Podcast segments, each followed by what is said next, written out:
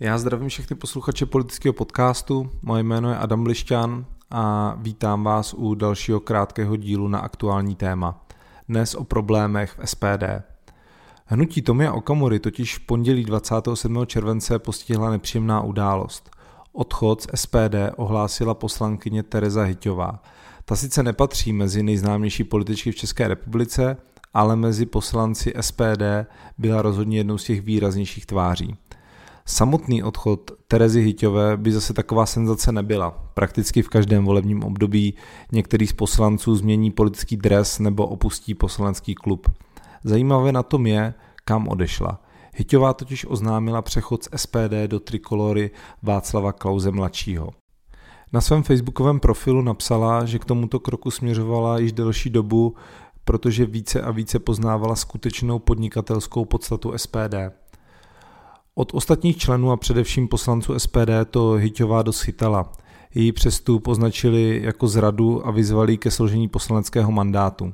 Mm, nejvtipnější je na tom to, že když v dubnu tohoto roku zamířil poslanec Jaroslav Foldina z ČSSD právě do SPD, tak žádné výzvy ke složení poslaneckého mandátu od kolegů z SPD nezazněly.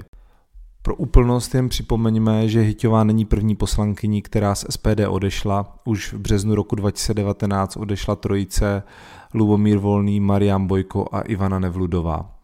Pro SPD tak podle mě není ani tak velký problém, že z jeho poslaneckého klubu odešla další poslankyně, ale problém je, kam odešla. Protože po nepříliš povedeném začátku Klausovi Trikolory je nový poslanec eh, velkou výhrou a válka o to nejvíc vlastenecké hnutí v České republice teď může naplno začít.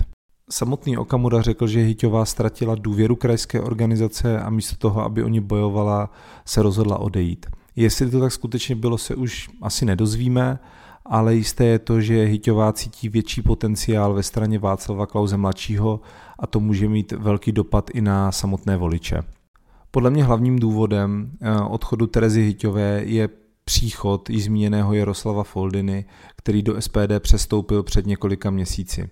Ten je totiž ze stejného regionu jako Hyťová a protože je Foldina mnohem známější, tak se dá očekávat, že by byl v nadcházejících volbách do poslanecké sněmovny jedničkou na kandidáce. Ehm, hnutí SPD se momentálně pohybuje eh, v předvolebních průzkumech někde okolo 6%, takže lze očekávat, že se z každého regionu dostane do poslanecké sněmovny maximálně jeden kandidát.